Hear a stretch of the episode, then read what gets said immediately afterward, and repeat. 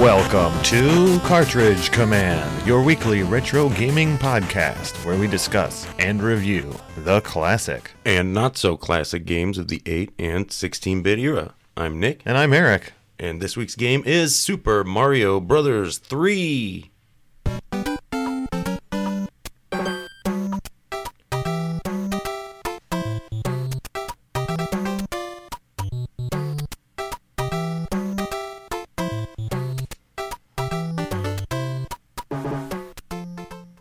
Super Mario Bros. 3 was developed and published by Nintendo and released in Japan in October of 1988.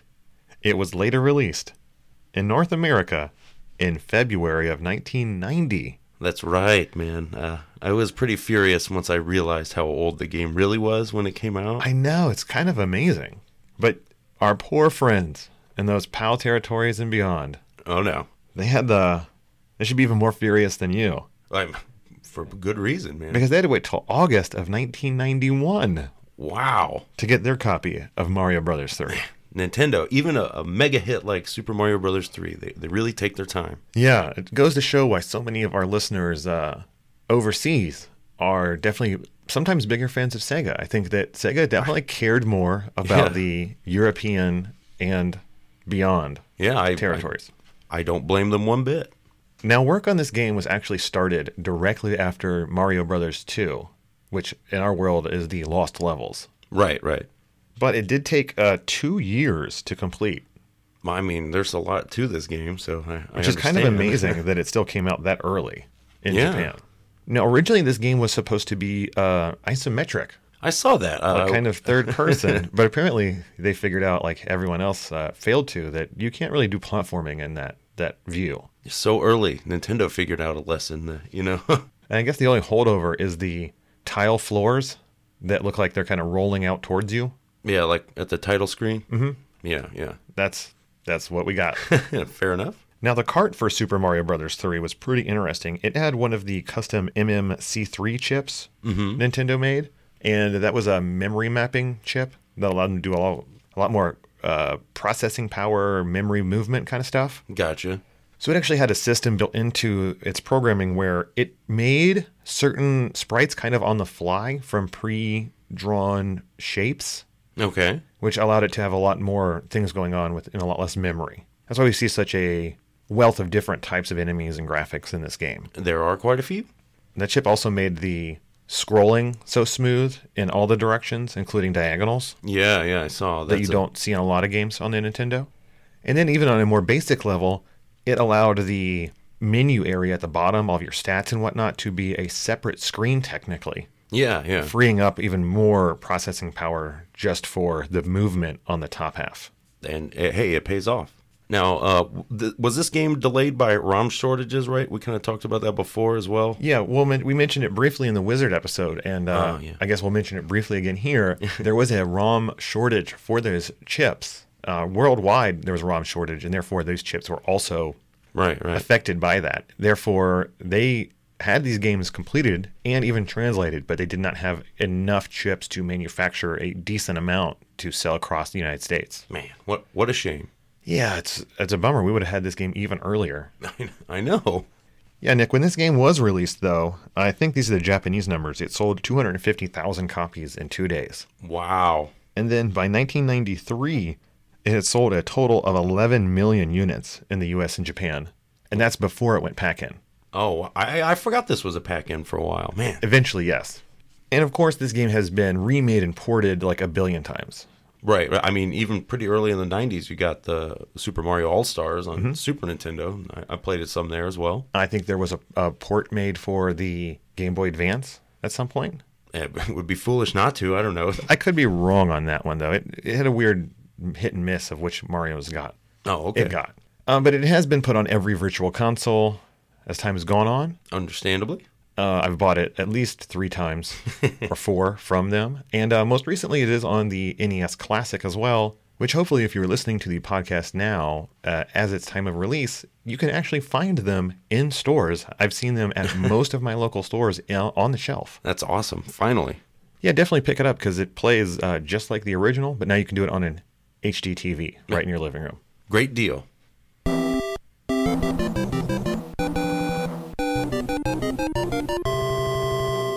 Well, Nick, what kind of game is Super Mario Brothers 3? Well, it is a well, it's a side-scrolling platformer. Mm-hmm. Um, you know, similar to previous Mario's, but different in its own myriad ways. Yeah, I'd say it has very light RPG elements added to it. Yeah, it expands the gameplay of the you know the platforming is inside a larger kind of game itself. Yeah, we'll explain more about the maps and that kind of thing a little bit later. Right. But just as with any Mario game, you definitely can jump. And the control scheme goes right back to Mario 1. Right, you've got your B as your uh, run or accelerate, and A is your jump. Yes, but it does pick up a few extra things from Mario 2. Yeah, um, like carrying shells and stuff, right? Yeah, yeah. Which you do by holding down the B button. When you uh, encounter a shell or whatever you've liberated from the creature that was, you know, using it. Yeah, you can get buzzy beetles, etc. And then in this game, there is a new mechanic. Uh, it is not just running like the old one, but you have a meter that fills as you run. Yeah, kind of cool. Down in your uh, score box heads-up display area, you get a little, uh, you know, like you said, meter that will fill up, and then once it, it maxes out, it'll start it'll start uh, beeping and stuff. Yes, and you know, depending on what items you have, that full meter can do different things. Well, Yeah, like one yeah. of two. It will let you know when you're at max speed and when you will have the furthest distance and highest arc for your jump. Yeah, yeah. And I mean, this is a, you know, classic Mario jump as we've uh, kind of branded them, but maybe one of the best, man. This is the, like going back, I, I felt like I still had all the skills. You know, I remembered a lot. Uh, It it took me a moment because I will say that I feel like this Mario has a different weight to him than some of the other Marios. He feels almost a little heavier. definitely more so than the, uh, you know, in Super Mario 1 or 2. Yeah. So, While you can jump higher, I feel, in this game, and even further with less running distance, he has a, a heaviness to him that does make a. It changes your gameplay a little bit of how you're going to maneuver through a jump usually. yeah, it uh, definitely, I think, I don't know, it makes me wonder, you know, it's been a while since I've played Super Mario World, you know, but I know that these were the two that, those were the two I played the most. So I Right. feel like this will be, uh, I- I feel like maybe this is the Mario that like I, I, I truly originally cut my teeth on with the jumping, you know? Yeah, I can see that. Now, this game, like its predecessors, is a two player game, but it does change things up a little bit. When, Well- when one player completes a level, the other player then gets a turn, but that level that the player one or whatever has completed is still completed. Yeah. So you can skip each other's, you know, you don't have to both play through all the levels.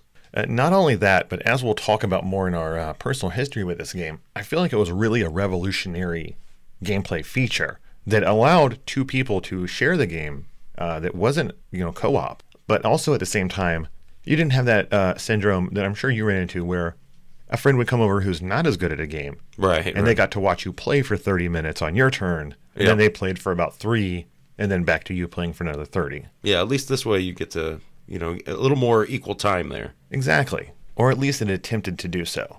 Now, uh, there's a couple other weird things that happen with two players, but I think we're going to get to that when we talk about the mini games. Oh, sure. Okay. But of course, in this game, you have lives, Yeah. You start with five. mhm, and you have the classic uh, Mario big small system, where you start a level small and you need to get an item, a mushroom, to grow large, which gives you one extra hit. Yeah. Now, in previous games, there was a fire flower, and that would give you one hit additional. Right. Right. Uh, or what was that flower in the Mario Land? The fire flower? Was it still the fire flower? You- I'm pretty sure, unless it has some other weird name. I- Yeah. Well, because you're not shooting fireballs, you're shooting those power balls. Oh, Mario Land. Yeah. So is it no, the power power flower? No, I yeah, something like that. Yeah. Okay. But in this game, what really blew all of our collective minds was that you didn't just get one new suit, or Right, right. Two. This game is littered with new suits and abilities that Mario can take on. Yeah, you get uh, quite a few, and that was really a big draw for me. You know, when I learned about all the options. Oh yeah. I, I was I was hooked. And now I think it's a great time to talk about the suits, but you have to talk about the items along with the suits because they are treated as items Yeah, much yeah. of the time.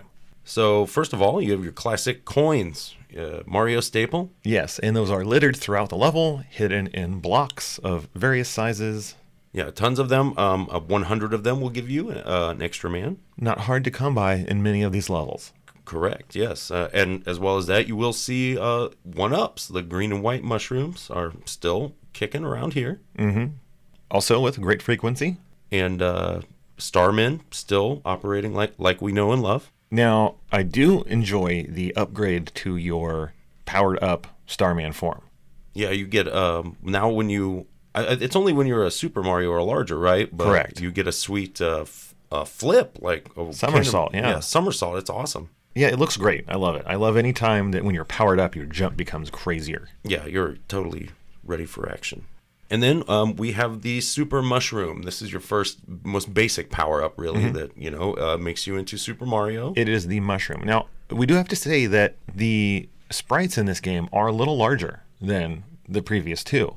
yeah, yeah, and there is definitely a bigger change between like regular Mario and Super Mario size wise.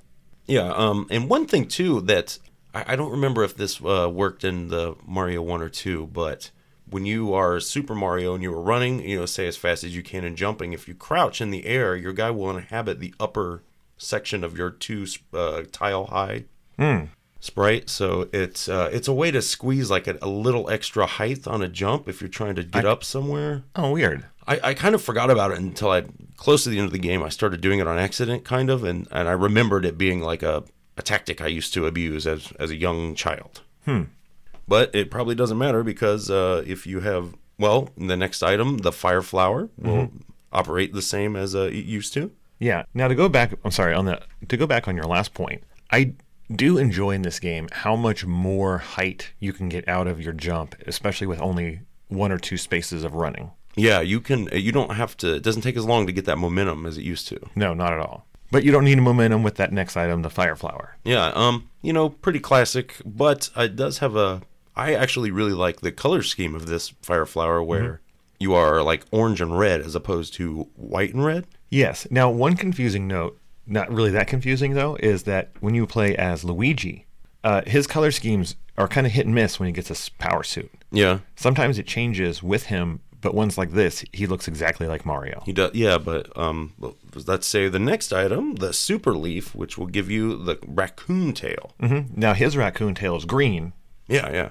as opposed to Mario's. I would always. I liked the alternate colors better. I would. I would always volunteer to be player two, just so I could get the green green raccoon tail. Well, I was a, as as the Luigi fan, I was always eager to be player two, just to be Luigi as well. So yeah, and this is um, this is a very powerful item, one of the best. Um, it is the item of this game. It is what separates this game from literally all platformers before it. I mean, you have a picture of Raccoon Mario on the cover of the game, so Yes. they're they're you know they're putting their eggs in that basket, and for good reason. And unlike the Fire Flower, this is not a simple color change. That's right. You actually acquire a raccoon tail and some ears. Yes. The raccoon hold a interesting place in Japanese society Right. because I think they were imported Okay. to the island.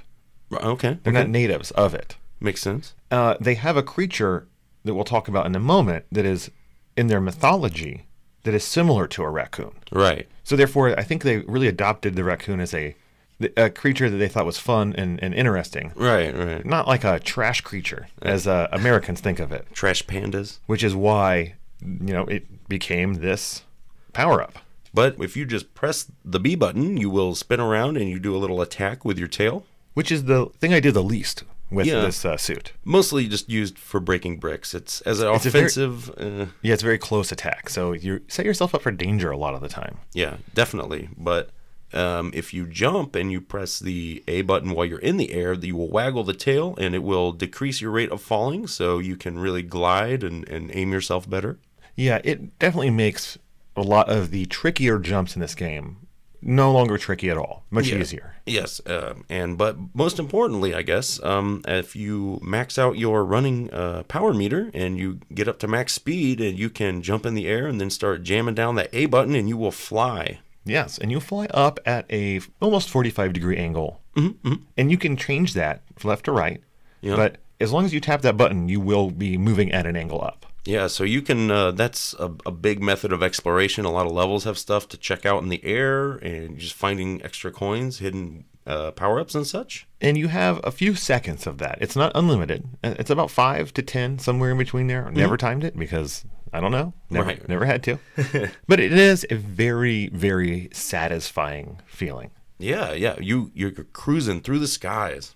And it's amazing because this game, its worlds were bigger than any other game I'd experienced on the Nintendo. Yeah. And being able to just shoot up through them, through the sky, was mind bending. It I couldn't believe there was that much in every single level. Yeah, I mean, even if you don't find anything hidden, you're just skipping so much. You know, you, you- and when you consider that you can get to the top of the level, and then when your flight power ends, you're still you can glide down with your raccoon tail. You can cover so much ground without uh, without much trouble at all. Yeah, it's definitely the one of the best ways to skip a level if it's giving you some trouble and you have enough room to make that flying clearance. Yeah, definitely. And uh, a very similar suit that you will find uh, later in the game, te- typically, is the Tanuki suit. Yes, and the tanuki is that uh, creature from Japanese folklore. Mm-hmm. And it has a wide variety of magical powers, not all of which are appropriate for our uh, PG 13 ish podcast. Sure, sure. uh, you know, different societies have- have different norms uh, and what they find, uh, you know, acceptable to talk about in, in shared spaces. Right, right. Um, but if you want to look it up, it's very interesting. Uh, on the other hand, some of their powers do include flight and shape shifting, Which uh, yeah, makes sense here. and they often impersonate m- uh, statues of monks. Right. And uh, here you can see uh, several of those powers at work because it will handle just like the raccoon tail. You get the tail whip and the flight and everything. And if you hold down and A, you will magically turn into a stone statue. Yeah, this is a and you're invincible, and it's a pretty awesome power. It is. It if you have the time to pull it off because it does take a, a moment, just a Yeah. second or so to transform you. You can avoid any damage that is not falling, you know, pit death. Right, and this will also damage enemies that run into you, you know, and, and things. So it's uh, it's pretty powerful. Yes, and it looks adorable. Yeah, you have a, this is a full body suit. You're not just getting tail and ears here. You're a furry fella. Yeah, you you're just your little Mario face is peeking out of this full bodied suit. And now we can move on to another fine suit, the frog suit. Fine is Yeah. uh, it's a word. it's uh this is a you know um it's a very interesting suit that I wanted to like more than I actually do. I really really like using the frog suit, which like the Tanuki suit is a full bodied suit. You now look like a frog with Mario's head sticking out of it. Yeah. And if used on land, it is very awkward to control. His forward momentum is strange, Yeah, you no longer walk, you do a short little hop. It's it's kind of weird. but you do have a very, very large and long jump, Yeah, yeah. which is kind of good in some levels, I would guess. Yeah, yeah. I like it in that those brief scenarios. But underwater, the frog suit is actually really amazing if you know how to use it properly. And Yeah. what it does is it takes away the entire move set of underwater Mario.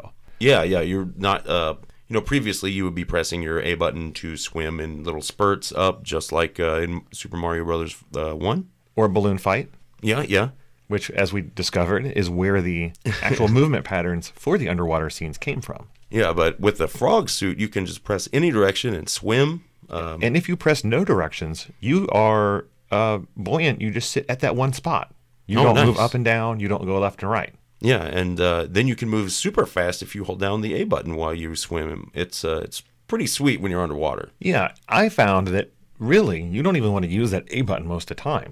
You are so nimble and you can just tap, tap your way around with the frog suit. And you can avoid almost all enemies very easily because Yeah. their movement patterns are really there to mess with your arc movement as Mm-hmm. swimming Mario. And I mean, while it's cool to go that fast, it's not really necessary. in No, it's most more dangerous situations. than anything usually. I like to have it there just as a escape clause. Yeah, definitely. Uh, but most commonly, I would say the frog suit is used as a throwaway extra hit once you've realized you're no longer near water and you still have four or five of them in your inventory. Yeah, uh, unfortunately. Um, and then uh, finally, um, the suit that really, really got me excited when I saw this uh, in Nintendo Power, Oh etc. no, I know what this is. It's the Hammer Brothers suit. Yeah, the letdown suit. I man, I wa- I remember being very let down, and then this time I realized how awesome and powerful it is. Like, And you know what? I'm going to agree with you there. For me, the biggest letdown is how rare the suit is. Yeah. because this is yet another full bodied suit. You now inhabit the shell and helmet of a Hammer Brother. Yeah. So first of all, uh, when you have the Hammer Brothers suit, if you crouch, you will kind of retreat into the shell, and you are uh, immune to projectiles. Yeah, super handy, and it's uh, instantaneous. It's not a it's not a second like the Tanuki. Yeah, yeah. Um, I don't think. Yeah, and this will. You can still get hurt by creatures, correct? Yeah. Yeah, it's just projectiles. But you do get. Um, you know, obviously, you want to throw some hammers if you got this suit. Not just some hammers. Yeah, you can throw. What you have two on screen? I Yeah, think? but if you're close to something Yeah, yeah. and hitting them, that's more than two. These um, hammers are pretty awesome. They have kind of a weird arc. That's the hardest part. Is they have a strange arc. and it, and it alters if you are like holding B and moving. You can Mm-hmm. get like a weird kind of very long range forward arc that will go almost the whole screen. Yep. Um, I, I kind of got a feel for it uh, towards the end a little. But the other thing is, it does change your jump Oh yeah, I didn't really notice that. or your movement. I'm sorry, okay, your forward momentum. You don't walk normal, isn't that right? uh, maybe I honestly didn't use it that much. Uh, I, I used it. Um, well, spoilers in level seven. There are a few levels that I had that were really hard, but the this uh, these hammers like they're really great for killing uh, things in pipes or they'll, they'll kill thwomps. They'll kill um, those rotary disc things. They'll kill so many weird like creatures I did not think were even vulnerable to dying. So they, it's just pretty powerful. Okay, cool. Well, I could be entirely wrong then because I also barely used it. I got it once, uh, and for the majority of my playthrough this last time, I was playing two players. Oh, and right. They were all hogged by player one. Well, I mean, it was something that I remember being more disappointing from my youth, and then finding, you know, no, there's actually some some value in that bad boy. And then, you know, I, we try not to talk about too many modern games on this show because it is cartridge command. but uh, in the Mario Odyssey, the latest one, oh man, when you get the hammer powers, it is so awesome. Oh, sure, I bet, man. It, you can unleash a torrent of hammers that's ridiculous. Well, that's what you really want. Well, like when I thought Hammer Brothers, I would think of the Hammer Brothers in Super Mario Brothers One, where you're just, you know, fields of hammers coming out. And that's what you do in that game. So you Ah, sweet. finally get to experience that if that's what you've been holding out for. But yeah, so those are the suits that. Well, um, those are the suits you can find and also put in your inventory. right, right. But there is one more kind of suit that we should talk about, and which is m- many people's favorite item of the game. Sure, sure. You know, and that definitely holds a very special place in my heart as well. Yeah. And that is it's the Karibo shoe. Yeah, this is a rare item too. I think it's only available in like what two stage? One. one stage. It is only in one level of the game, which is a huge letdown. Yeah, that's that's unfortunate because it's it's really cool. It's a giant boot that originally has what like a Goomba in it. Mm-hmm, You kill that Goomba and hop in Well, that. it's only if you uh, either hit the Goomba from underneath, as if you would uh, stun a turtle or whatnot from under the underside. Oh, okay. You bop it. You have to bop it out of the shoe. If you kill it outright, the shoe will disappear. Okay, okay. But once it's out of the shoe, then you can take its place. Yeah, it's uh, and then you can hop on. I, I believe it's immune to any of those little like biting plants and stuff. I and- think it's immune to everything. Like you can also jump on to piranha plants and whatnot. Mm, yeah, and it's got a it's got a great jump. It's it's kind of like the frog suit jump, but less. Mm-hmm. It's a little slidey in its left to right movement. But another amazing uh, feature of it is that if you have another suit in it, such as the Fireflower, I think, or the Tanuki, you also get the properties of that suit.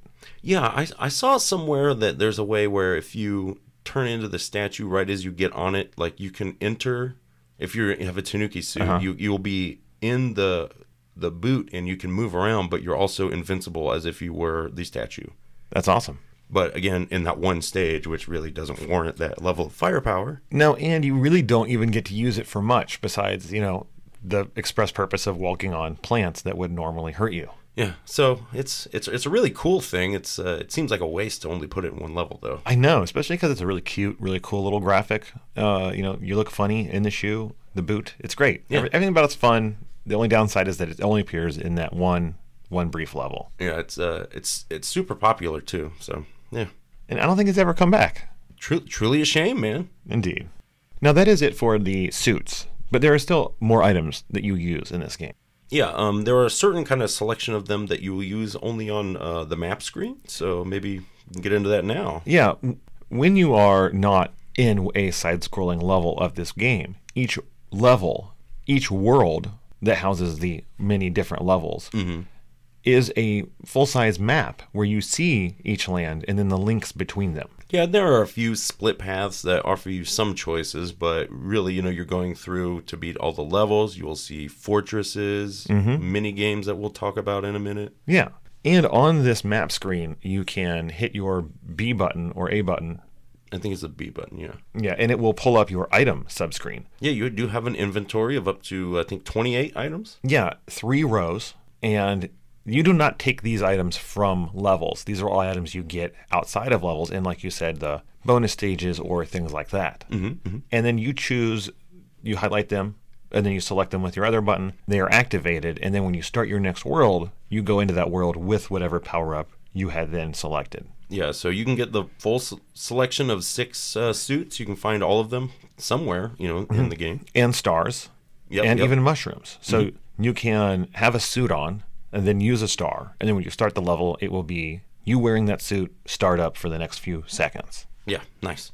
So, Nick, these items you were speaking of, Yes. one of them was highlighted in last week's podcast.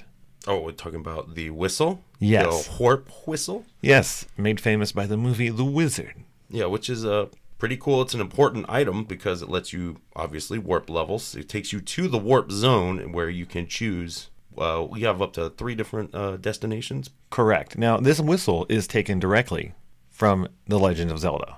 Yes, it does. It plays the exact same tune, uh, which is really awesome. And you get a little hurricane, a little whirlwind comes and picks you up, just like uh, previously. I loved it. I, as a child, that was one of the greatest things ever. These little tiny crossovers. Yeah, yeah, so good. Now, when you are in the warp zones, uh, it's different than the other games. It's not just a area in that one screen. It's a specialized warp area only for when you use these whistles. Yeah, yeah. And when you use one in level one, uh, it will take you to the areas that cont- will go through levels two, three, or 4 Mm-hmm. Uh, if you use a warp whistle in levels four, five, or six, it will take you to the second path, which is the next set. Mm-hmm. And then if you use a warp whistle on level seven, it will take you to the one path that only has level eight on it. right, right. Now, there is a trick. Mm-hmm. And if you use a warp whistle while you are in the warp zone, Yeah, it will take you to the level 8 path, yeah, which is uh, the, the fastest route to get to the final level. which you can do from the very first world of the game. Granted, you will have barely any items or lives, Yeah, um, good luck. so it will be much harder. Now, um, one thing that might help you, though, that you might also find is uh, Jugum's Cloud. I didn't know he had a name. I I remembered it I, when I saw it, which cracks me up because I don't think Jugum is in any of the other. Is No. that a character or anything? Like, what is it? Not that I know of. The cloud lets you pass through any level or small castle, but you have to defeat a level for your progress to have mattered. Yeah, every time you die, um, let's say uh, in any uh, particular level, you will return to the last uh, little stage that you had defeated. Mm-hmm. So Or pipe you've come out of. Right, right. If you skip a level and don't defeat the next one, typically you might have to go back and do it again. But if you skip a level and can go through a pipe, I think that saves you. Yeah, yeah. So it's uh, you know, it can be a, a nice item to help. especially if there's a level you're just really having a ton of trouble for with whatever Um, you can also find um, a large hammer. This might get you excited at first and think you got the Hammer Brother suit, but it is not. no this acts like the hammer from zelda 2 Yeah, um, this will destroy. There are certain areas on maps that are kind of like they're made of rocks, mountains, hills. I don't know, but you can certain ones you can just destroy with this hammer and usually free uh, an alternate path. yes um, although i d- didn't really find them that useful because there's only one or two times you need them to get any extra stuff Yeah, I mean, you can use them to skip levels if that's what you're into sometimes. at the end of the game i had uh, an unused hammer that i could do nothing with Yeah, I think I did too. Um, the thing is that some of these items, you know, in particular the hammer, like if you if you have to continue on a world, any of your the levels you have beaten will be they will come back and you have to beat them again. But fortresses, um, things destroyed by your hammer and such won't return. So that will allow you to not have to keep doing the whole world over and over. yeah very nice Another item you might find is the music box. Yes, the least used by me. I never used one once. Um, I used them at the very last level to change the music every once in a while. because it does. When you use it, a nice lullaby plays, sure, and um, replacing the level's theme song. Right, and um, now typically, I, I don't know if we mentioned this already, but um, in each world you will see uh, Hammer Brothers or you know enemies that kind of roam around the map, and uh, Yeah, they- I figure we'll talk about those in greater detail in the very final part here where we talk about the mini games and stuff. sure, sure, But yeah, the the music box puts them to sleep and they are no longer a threat. You can walk right over them. You don't have to encounter them or interact with them at all. yeah, but typically not a very big obstacle really. No. And another item you can get is the anchor. Yeah, wh- how? I don't I don't remember getting this item. I don't. e- I think it only becomes available in the hidden white mushroom houses later or something. okay. It's again. It's not the best item. Uh, when you get to the very last level of any world, it will be the airship level, and you will. You know, you'll enter it, and let's say you die, then the airship will move to another location, and you got to track it down. Yes, and if you have the anchor, you can use it and it will make the airship not move around. which I guess is a little nice. Like if you only beat half the level somehow, you know, it might retreat to a place you have to, you know, go through a level you were trying to avoid. But in general, you probably have already beaten most, if not all, of the areas in the in the world, so it doesn't matter. No, not not much at all.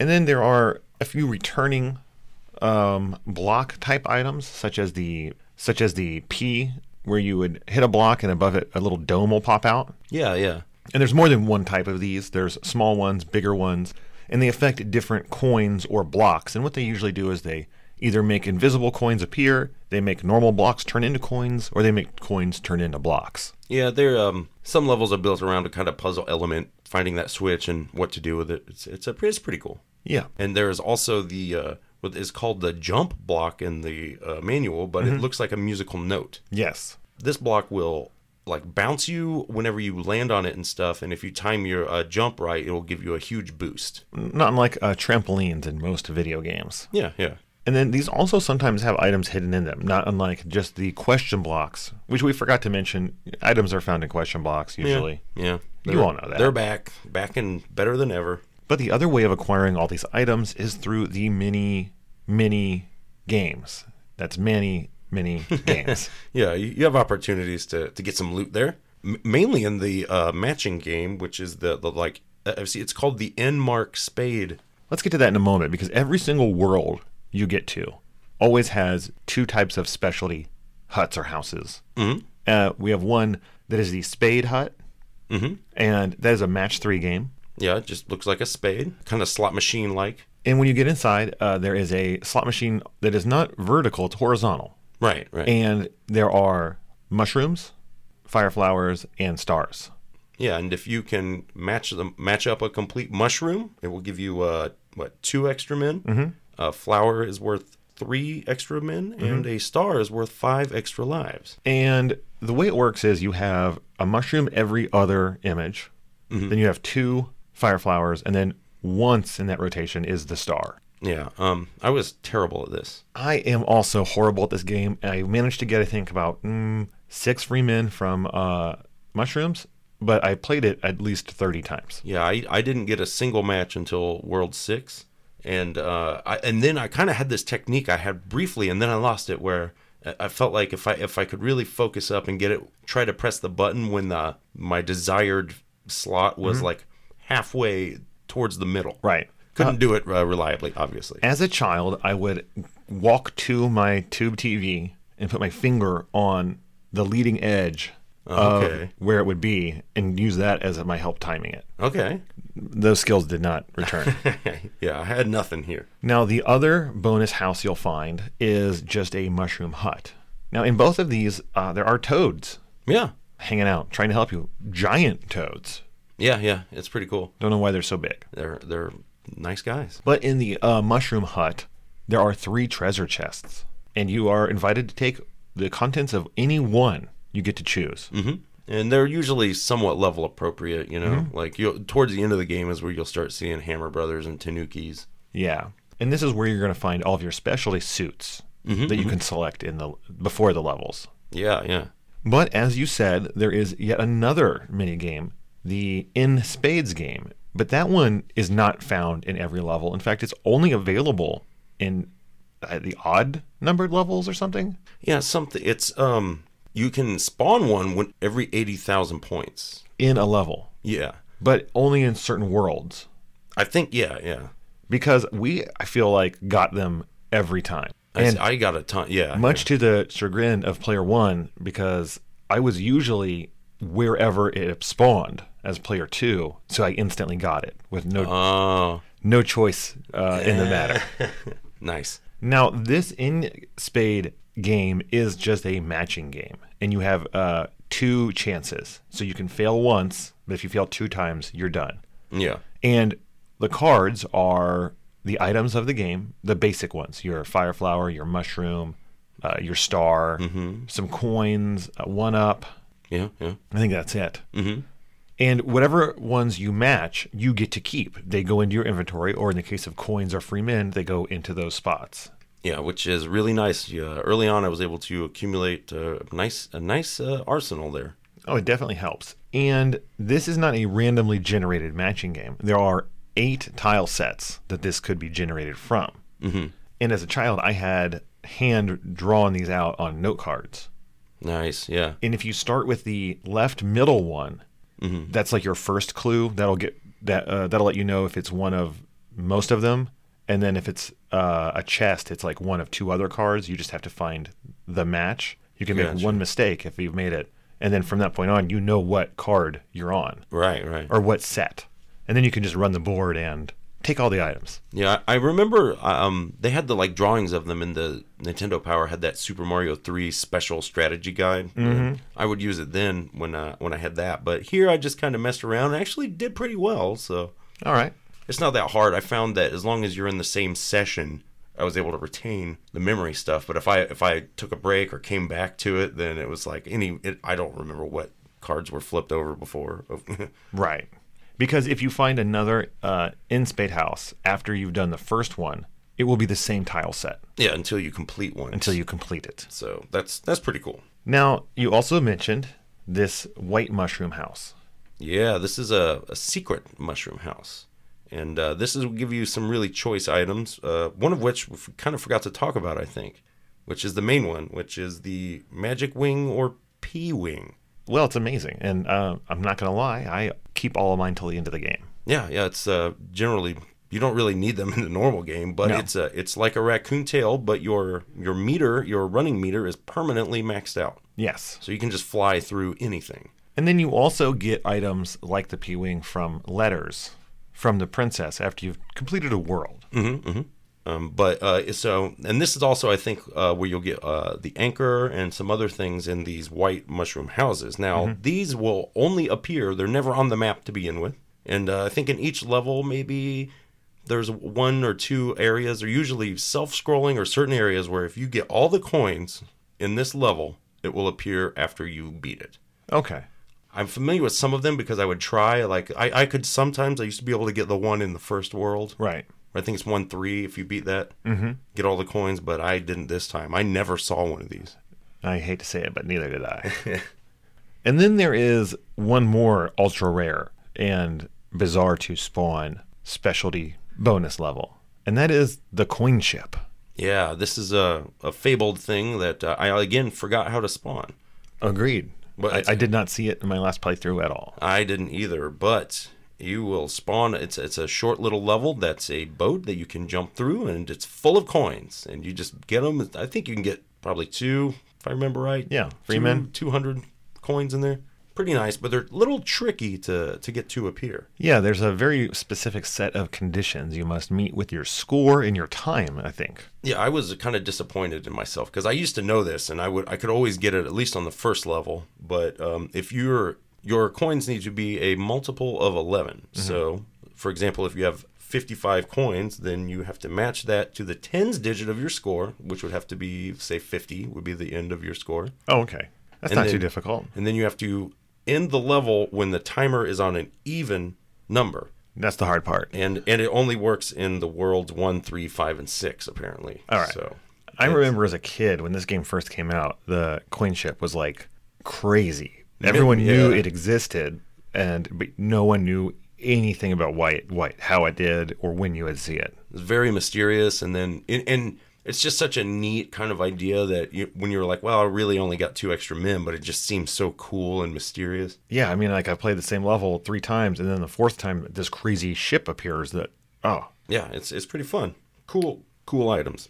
That's almost it for our bonus stages. There's one more I'd like to mention, and that is when you are playing two players and you are on the overhead map, if you go back to the spot where the other player is and select that level, you will be transported to Mario Brothers, the original game. Yeah, and, and like a neat little versus mode. Yeah, and if you hit them from underneath or use the PAL block, it knocks the card they've received at the end of their level. You know, your which we haven't talked about yet, but you know, we will. You you've played this game, I know. you can knock that card out of them and then take it. Yeah, uh, it's a good way. Um, you know, you're trying to match these cards at the end of each level to get more extra men, and this is a good way to kind of trade them. i- Mm-hmm. Yeah, to- exactly. To, That's get what we more did. matches. Yeah, Uh, or if one person's really hurting on lives, you can toss some to them and they can get some free men out of it. or if you're a young ten-year-old Nick, you're just a jerk and you keep fighting each other to try to Just not, for fun. not let the other person play. Now it's true because whoever wins this little confrontation, they actually continue to play. Yeah, so and that that's a cool way too. If you're you know you're up against a level that you just can't beat and you want to let the other player take a chance. Or if you don't have an item that would be really good there and the other player does. That's another great way of, of doing it because if you die in this little Mario world, you don't actually lose a life, you just lose your turn. right, right. Before we get out of the entire bonus stage area, let's talk about the enemies we mentioned earlier. You said there are sometimes hammer brothers or hammer, well, brother creatures. Mm-hmm, Let's phrase that. There are just sometimes creatures moving around on the map. Yeah, um, and they will. Uh, if you encounter them, you will go into a small one-screen battle. Yes, this is where I use the majority of my stars. That's. I feel like that's got to be what they're made for. Yeah. You know? uh, because they're usually the beginnings of levels are too long for it to really matter. yeah, definitely. And um, you know, the most basic one are the Hammer Brothers. Um, Yeah, not too much trouble because most of the time you can just run right away and go right underneath them. and bump them. You know, sometimes there are bricks that they'll jump up and land on. Bump them from underneath. Easy peasy. But they're not the only one you're going to run into. There are also uh, boomerang brothers, Yeah. which are a little trickier, I think. Uh, definitely, because they'll. It's that split second before they throw the boomerang. Like they hold it up, and it can get you if you don't. ti- you got to time your jumps to get around that. There are also uh, fireball brothers. Yeah, they're, they're my favorite. They're they're pretty cool because they they look different too. They're like red, and they, they'll shoot fireballs just like yours out. Pretty cool. I like to see the power ups turned against me. Exactly. And then uh, beyond that, there are the plants, mm-hmm. and that act just like the Hammer Brothers, but instead of just one enemy, it's a series of pipes you have to go over or around, full of piranha plants and whatnot. Yeah, I was uh pr- pretty scared of these right away because they're kind of a pain. Even they're not very long, but I thought it was a full level. And I when I first came into these, because you have all these really small pipes that have plants alternating in and out. Yeah, yeah. It takes a while to get through such a small area because you have to be very patient, for- Yeah. wait for the right moment to jump through always, Yeah, yeah. or use a star. Yep, yep. And um, oh, there's also the uh, the Sledge Brothers, who are the giant Oh, hammer yeah. brothers, and they will uh, they throw a larger hammer as well as they jump, and if they land, they will stun you. Yeah, which is actually a huge bummer because you're stunned for it's not that long, but it's long enough to be killed. Yep, yep. That's that's I, I learned that one the hard way. these guys are tricky. Kill them right away if you can. Yeah, you definitely want to have a fireball or a star or something like that. You don't want to mess around with the No, timing no. on these guys. For sure. and that wraps up all the little bonus areas, stages, and enemies. Mm-hmm. And then, of course, this game does have lives. We talked about the one ups and the mini lives. And when you die in this game, like you said, you go back to the last level you defeated uh, on the map or the last pipe you went through. Mm-hmm, There are no checkpoints in any level. No, no. You got to do them all in one one go. And then, as you also said, when you die, uh, there are continues. And player two, sadly, is not allowed to continue for themselves, by the way, Oh, really? just as they cannot pause the game. Ah. They are totally dependent on player one to hit the start button for them. I forgot about that because that's a classic uh, player one jerk move. 'Cause You can pause it in the middle of their. yes. But when you do continue, any levels you have beaten are now returned to their original state. Yeah. And if you're playing two players, it's very interesting because just the levels that that player who continued dot, uh, their levels r- come back. But l- oh, let's say I'm Luigi. Uh, all the Mario levels that have an M on them are now restored, but all the ones I beat as Luigi are still beaten. Yeah, yeah. So you can you got to strategize, man. Hopefully you can open up some split paths or something. But one thing I didn't remember correctly, which is actually a bonus, is that when you continue, you do get to keep your items. Oh, okay. I think at least some of them because I still had that hammer and I know I continued once. Oh, right, right. Yeah, yeah. Well, Nick, this is the flagship series from the Rolls Royce of video game developers at the time. Oh, yeah. We're talking Nintendo, we're talking Mario, and this game introduces a ton of new gameplay mechanics. I'm hoping the manual lives up to the hype. Well, it does. This is a great manual. Um, it's it's 22 pages like all the others? No, no, this bad boy is. we- We got 44 pages here, Whoa. full color, and tons of uh, character and enemy art.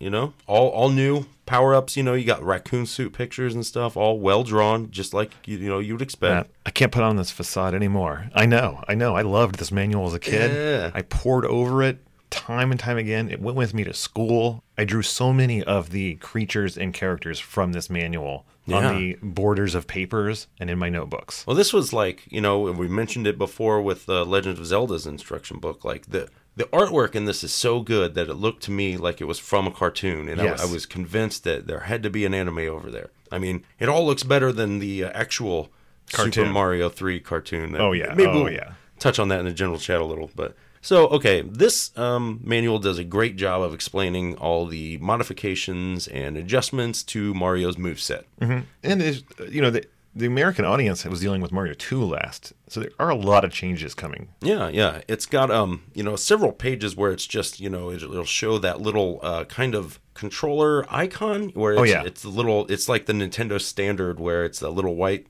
it's that uh, little white rectangle with the control pad and the two buttons in it, and it, it shows you how to use all your, uh, you know, different inputs and such. Um, you do get a little uh, story, which is kind of the one of the more the coolest parts about this book is that it introduces you to the uh, Koopa kids.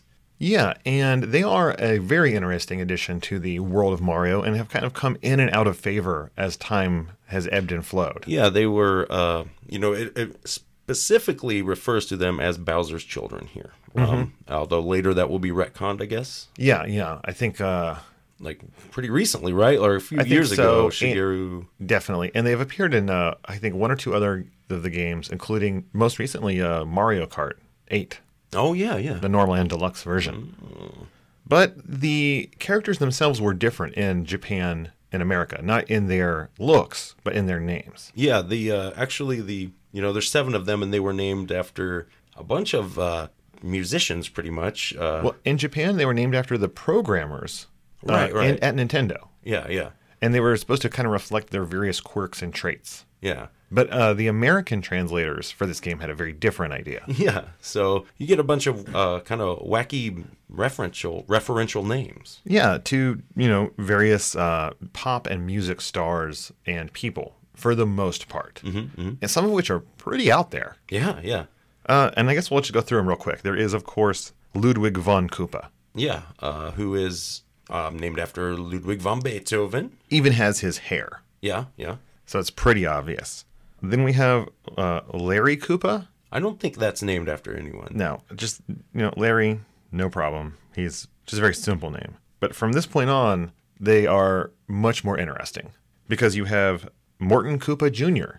Yeah, this is a this is a weird one uh, referencing uh, talk show host Morton Downey Jr. Right? Yeah, uh, for most young people, they have absolutely no idea who this is. I I never saw. I didn't Now, know. you do know, not from watching his show, but from the parody of him in so many things like Tiny Toons and other shows, Yeah, yeah. where it's the loudmouth talk show host with a cigar and is always like yelling at people. Kind of the. Uh, I mean, not really. Would you say it's as bad as Jerry Springer? But it's kind It of was the the- proto version. Similar, not as, I don't think, uh, audience involved, Oh, right. but right. definitely a little trashier Yeah. than most things at the time. uh, then we have Wendy Okupa. this is a weird one. Oh, yeah. because this is named after Wendy O. Williams, uh, singer of the punk rock band The Plasmatics. Yeah, a very early punk band. Mm-hmm. And she's a very, uh, well, Risque. yeah, she's not a very child friendly character. No, and in fact, she had committed suicide, I think, by the time this game had come out here. So another weird choice. Well, maybe it's just a nice tribute. I, I agree. I'll look at it that way. Good for them. Uh, and then if you want to stick with the punk rock world, we've got Iggy Koopa. Uh, from uh, Iggy Pop and the Stooges. Yeah, uh, famously known for, well, also not being very kid friendly. Yeah, n- uh, I mean, clearly someone at Nintendo of America had a certain musical taste, kind of. Yeah, and you know, more power to them, though. I think it's really cool that these characters do have such a strange set of names. Yeah, I mean, they're unique names, or I mean, okay, not unique, but they're interesting names. Yes, and then, well, for the last two, I think I saved our favorites musically. Mm-hmm. Sure, sure. Uh, we have Lemmy Koopa. Yeah, Lemmy, um, which is one of my favorites because it's named after Lemmy Kilmister from Motorhead. But Yeah. hilariously, is this is like the little guy on a ball. You know, I, It is the opposite of everything Lemmy would be known for. he doesn't have a sweet chops, uh, Chopstache? mutton chops into the mustache. Yeah, come on. No, and you'll find no ace of spades anywhere in his uh, person.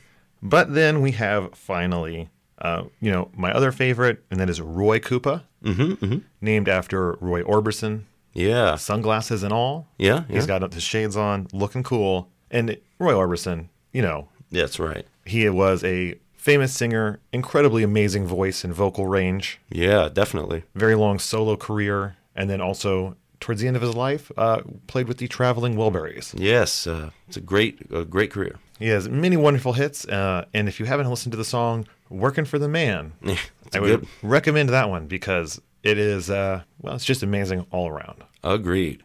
So yeah, you get these uh, interestingly uh, named uh, Koopa kids who, um, you know, and the the brief story you get is that you have the Mushroom Kingdom and is a part of the Mushroom World, I guess. Okay, And all of these different places are different worlds in the Mushroom Kingdom that are being attacked by the the Kids. seven Koopa kids on their airships. They all fly in to attack. and they all transform one of the the king into some sort of creature. Yes, they all steal one of their magic wands and use it to transform the king, and then you Those wands have some very weird, specific powers. Yeah, yeah. Each each Koopa kid will have their own kind of attack pattern with them and stuff, and the e- every king is changed into a different animal It's Or kinda creature. neat. Yeah, yeah, We'll talk about that in the last part of our show. yeah, yeah.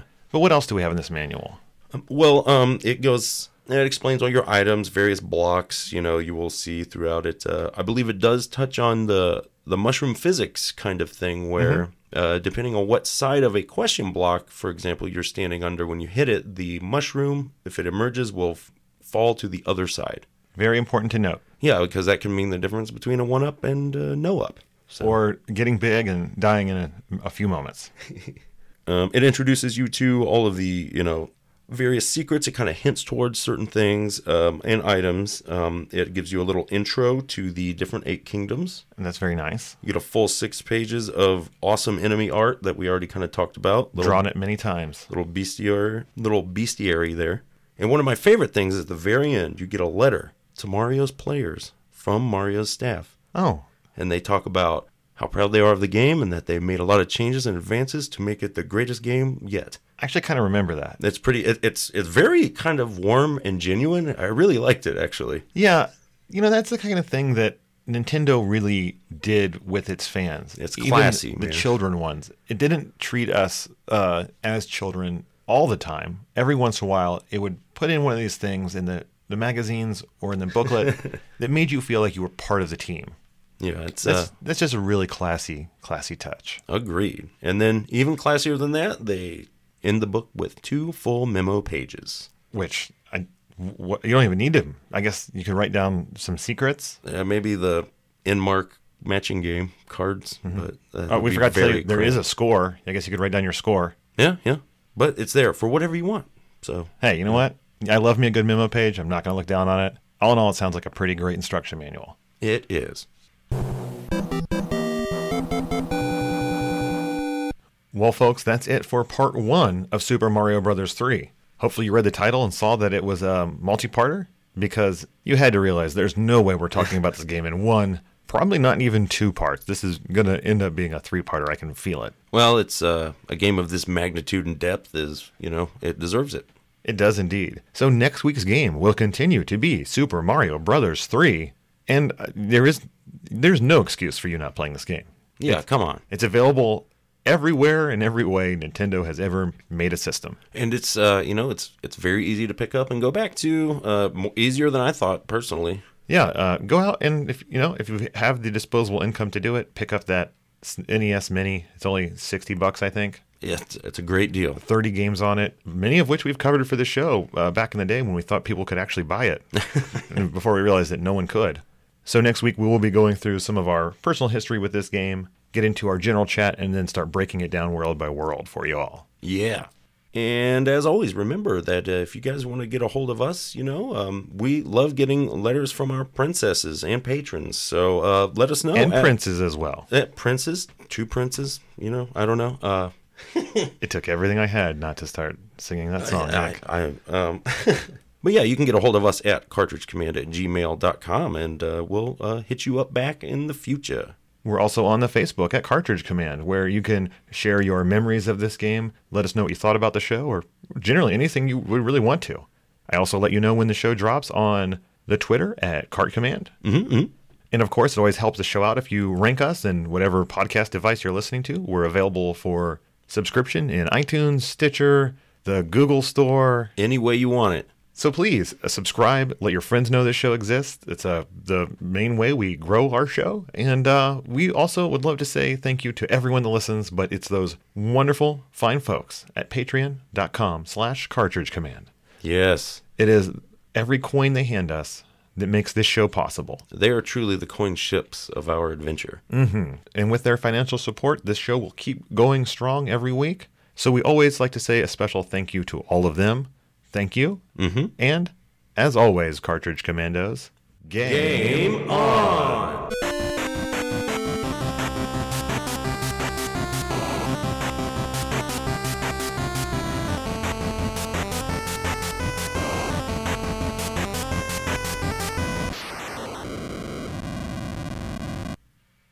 Anyhow, um, so this, uh, you know, you get it. Uh, all right, hold on. hey, what you got is uh, some pages, and you put them together with a staple.